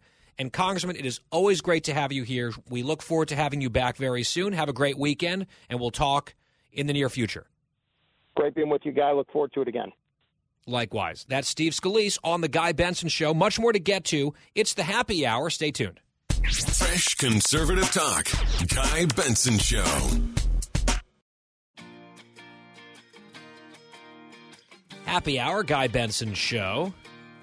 I'm a little extra happy today because last night, sort of a big birthday item on the week for me was hockey tickets. My New Jersey Devils were in town here in D.C. taking on the Washington Capitals. Devils having an outstanding season. The Capitals fighting for a playoff spot. Good crowd, good game. Devils really outplayed the Caps, outshot them almost 2 to 1, but it was tied after regulation. So overtime, also no scoring, despite a Washington power play. And then it went to a shootout. And the Devils have not typically been great in shootouts, let's put it that way. But there were a total of seven shootout attempts on each side, none of which resulted in a goal until it became an opportunity for the Devils to win it by putting the puck in the net. Timo Meier, newly acquired from San Jose, buried it and won the game. Right in front of us, we had really good seats, and the Devils won in the shootout. So they got the two points in Washington, which was exciting. Good number of Devils fans actually in the building, including right in my section, not including my husband. Adam, who is not a big sports fan, let's be clear, and he was from Colorado, so he would like maybe say he's an Avalanche fan. Now he's all of a sudden he says a, a Capitals fan. So he's rooting for the Capitals against my Devils. And I am a sports fan and I actually care, unlike him. And I got the tickets, by the way, as a birthday present to myself. And I invited him along because that's the thing to do. I did not realize I was going to have a hostile fan next to me, rooting for the other team with all the other people, with the exception of the Devils fans, right around us. I was getting lightly heckled from time to time, nothing too bad. So, you know, the Devils won, and I high fived a few strangers, but not Adam. He doesn't get a high five. His team lost. His team. It's not even that. I almost wanted to Venmo him for the ticket. Like, oh, did you enjoy your time? Even though your team lost, your fake team? That'll be $90.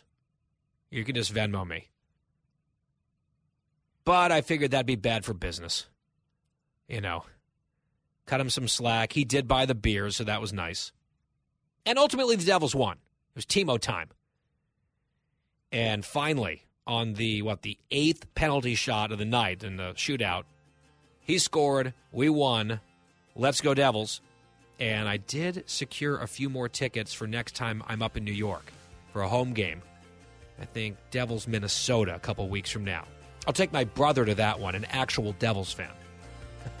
With that, we'll take a break. We'll come right back. It is the happy hour on the Guy Benson Show.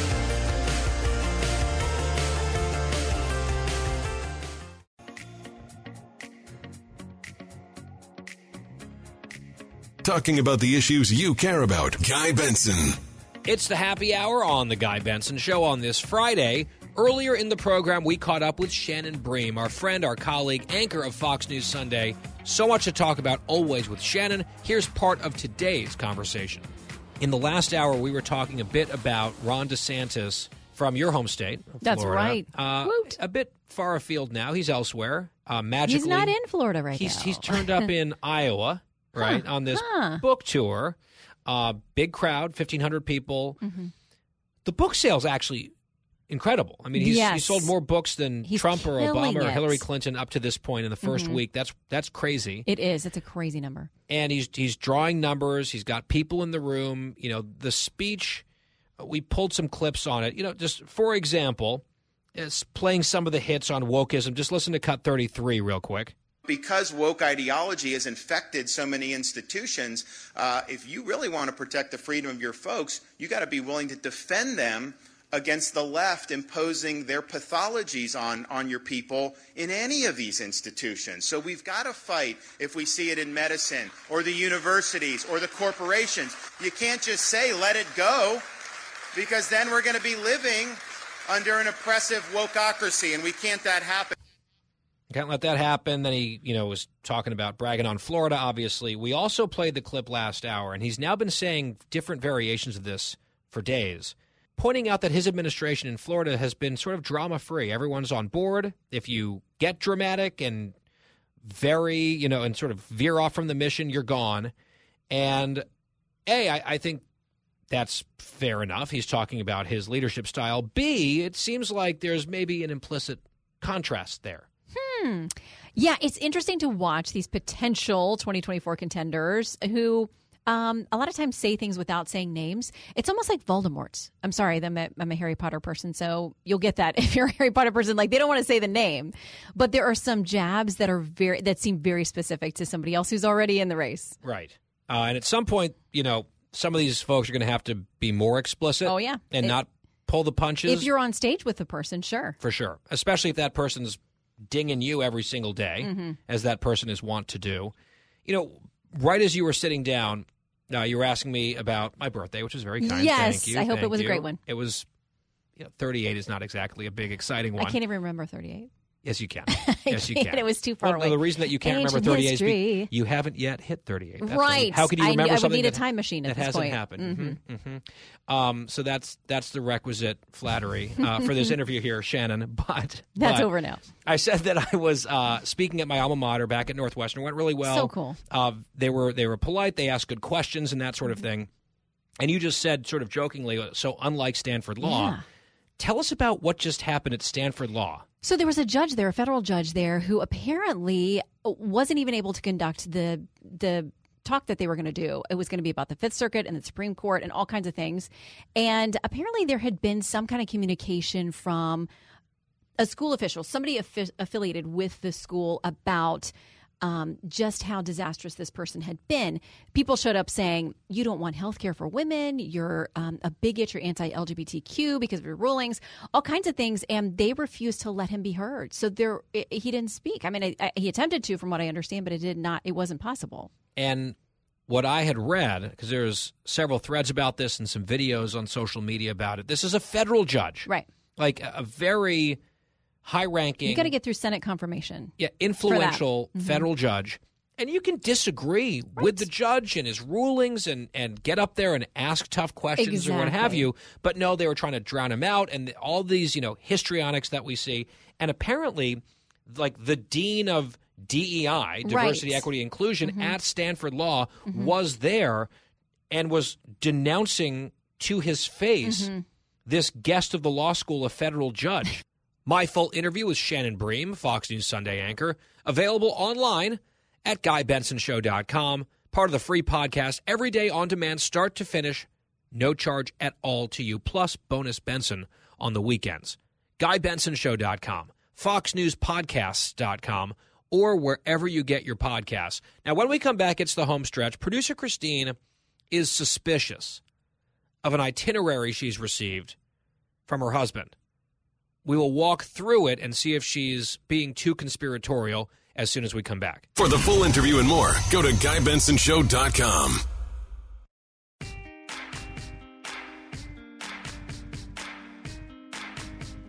Home stretch on this Friday on The Guy Benson Show. GuyBensonShow.com, podcast free every day on demand. Bonus Benson on the weekends. I'm scheduled to appear on Trey Gowdy's show on Sunday evening on Fox News Channel, so set your DVRs or tune in for that. I hop on a plane tonight. Story of my life recently. Heading to Arizona. I know we've got listeners out there, a few stations. So hello, Arizona. Looking forward to that. It's Been a lot of travel. A little exhausting. However, looking at the forecast, high of 81, sunny, that doesn't seem too awful. So, looking forward to that. The one thing I'm nervous about is my Northwestern Wildcats play in the Big Ten tournament tonight, and my flight is scheduled to take off at halftime. So, I am just hoping that the Wi Fi works on the flight because usually it does, but not always. And I will be losing my mind not knowing what's happening. Playing Penn State again, crushing loss to them. I was at that game a couple weeks ago, actually, March the 1st. Flew out for it, senior night, great atmosphere, and lost at the buzzer. So the Cats get another shot at the Nittany Lions. Revenge would be nice. They've just got our number for years in basketball. We'll see. Games in Chicago. We'll have a lot of fans there. Should be fun. Go Cats. And then, of course, Sunday is Selection Sunday, something that we're teaching Christine about. She knows nothing about college basketball, NCAA tournament stuff. And the Cats are going to the tournament. The question is where. And she is most concerned about my schedule for next week. She keeps asking me, what's the plan? I'm like, I don't know until Sunday's announcements arrive. Because I could be going to Albany or Greensboro or Orlando or Birmingham or Columbus or Des Moines or Denver or Sacramento. Those are the options. And the game could be Thursday anytime or Friday anytime. Could it be during the show? Yes. Maybe not. Who knows? We'll find out on Sunday. And we'll plan accordingly. An exciting time of year if you're a college sports fan, and Northwestern's only been involved in this twice ever. Made the first ever tournament in 2017, and now, amazingly, we've been a lock for a couple of weeks. So I am obviously, and needless to say, extremely excited about this. But first things first, beat Penn State tonight if possible. That's certain. But first things first, beat Penn State tonight if possible. That would be awfully nice. Now, Christine, meanwhile, is looking at her husband's travel schedule. And we mentioned this a few weeks ago. Bobby is off to a bachelor party this weekend with one of his buds who's getting married for the first time. Not that that necessarily matters. You might do a bachelor party your second time around, but I think really the goal is to be married once and do the big bachelor party thing once, and that's it. Christine had expressed a skepticism that it's appropriate for men over the age of 40 to have a bachelor party. I disagreed with that. She was also concerned about what happens at bachelor parties. And now she says that she has been provided with like a line by line run of show for the bachelor party, which actually you would think would impress her because she's a producer. She loves producing things. So having a rundown, if you will, of the bachelor party, that is impressive organization, I would say, on some level. And yet, Christine, rather than being appreciative of this document, you seem to be very skeptical of it. Well, first, the document, if we're going by this, and I'm, I am skeptical if this is the real thing, that's what's happening this weekend, but the document doesn't make it sound like it's that much fun. Um, like they're going, what's it called? Like axe, hatchet throwing, axe throwing, like into a Yeah, wall. You know, when a- you throw it into a wall. Yeah, that's a thing. That's been kind of a fad for a couple of years. Is is that fun? Dan, have you ever done that? I've never done it, but it's a lot of people do it here in the city, and it seems people like it. I don't know. Like lumberjack? People do it. And no, it's just like normal people go and you throw the axe into the wall. It has not appealed to me, I'll be honest. I've seen basically all of my friends have posted a video of themselves at some point throwing an axe. I haven't done it. Christine hasn't done it. Dan hasn't done it. Wyatt is a voracious axe thrower. It's what he spends all his time doing. If he's not reading the Wall Street Journal, he's throwing axes at walls. That's his number one time consuming activity. Frankly, he's gotten very good at it. He's sort of almost in like the major leagues, if you will, of axe throwing. But that's a separate point. We won't get into that because it's really just his private life, not our business. But Christine, why are you skeptical of that? That Well, seems then- like exactly something that a bunch of 40 year old guys would do. Well, then, then, then, well, first, first they're meeting up to go go karting. Like, doesn't that, that sound? sounds fun. I would do that. It's like a ninety minute thing, and like in the notes it said, "Now, guys, we got to be careful. Like, let's not get you know too crazy and drinking because you know we have to be If responsible." drinking and driving? right? Because they're driving good go karts. Where is this? Where is this happening, by the way? I don't. I don't know if I should say, but it's like a casino area in Connecticut. Okay. Okay, so oh, that that really narrows it down, Christine. I wonder I wonder what it might be. but Dan just looked at me like, really? she just like It, What it else could it sounds be? like it would rhyme with Smohegan fun. Or Smoxpuds. Yep, one one or the other. I didn't say where Bobby's going to kill me.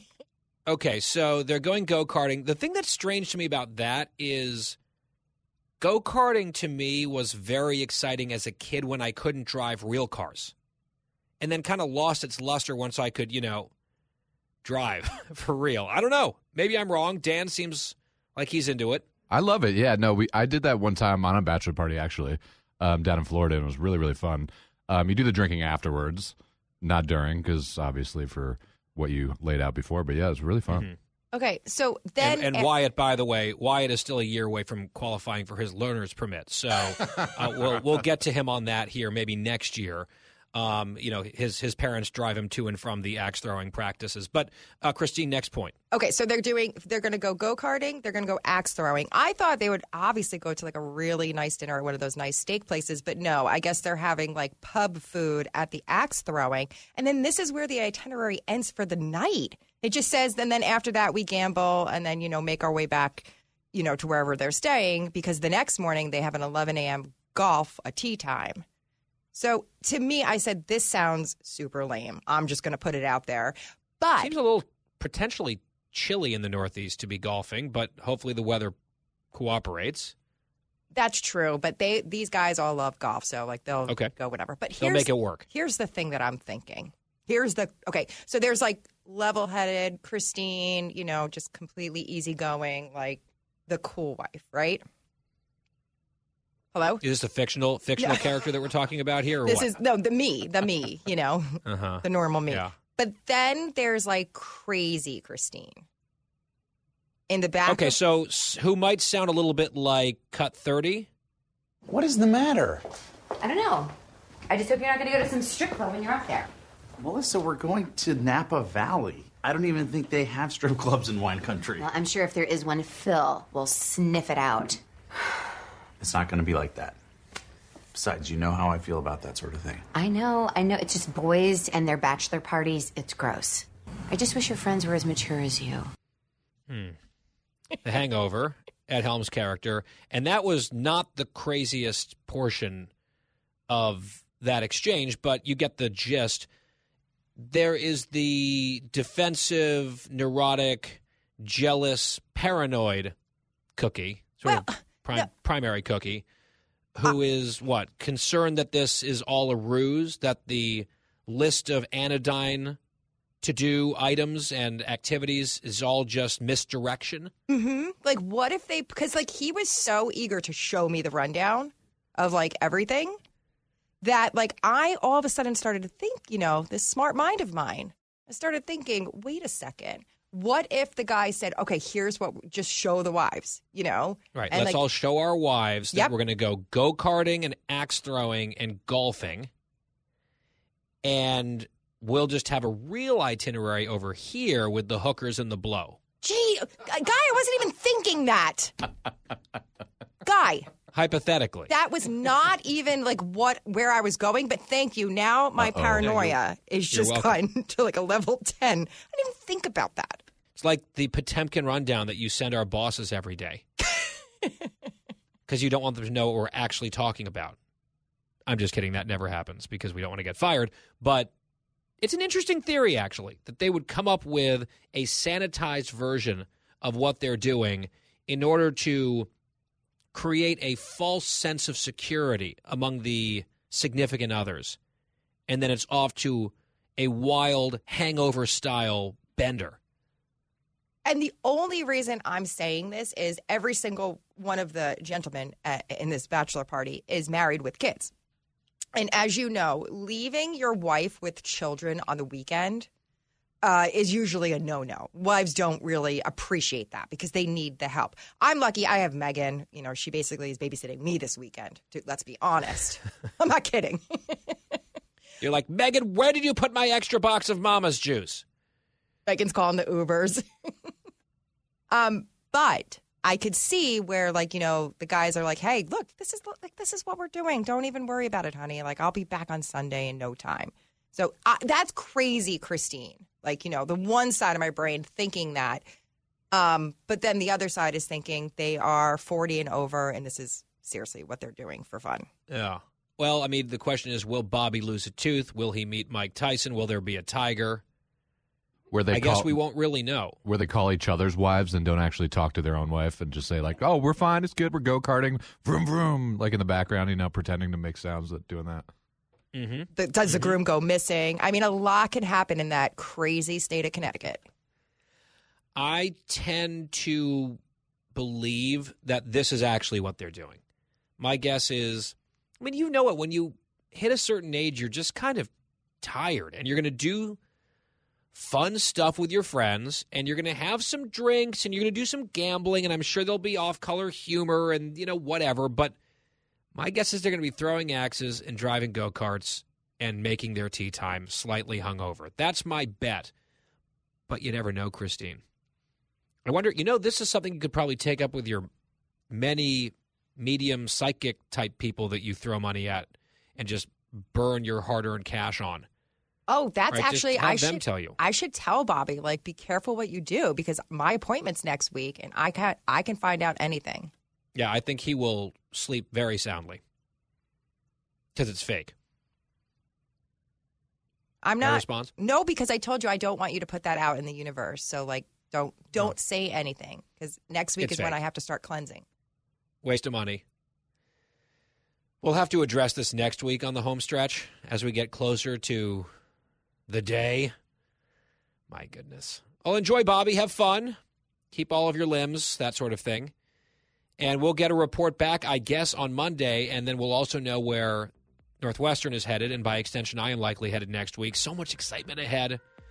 Arizona on tap, heading off to the airport here in a few hours. Don't forget about Bonus Benson over the weekend if you just need to scratch that Guy Benson show itch. Back here on Monday for brand new programming. Looking forward to that. Have a great weekend. Thank you for listening. It's the Guy Benson Show.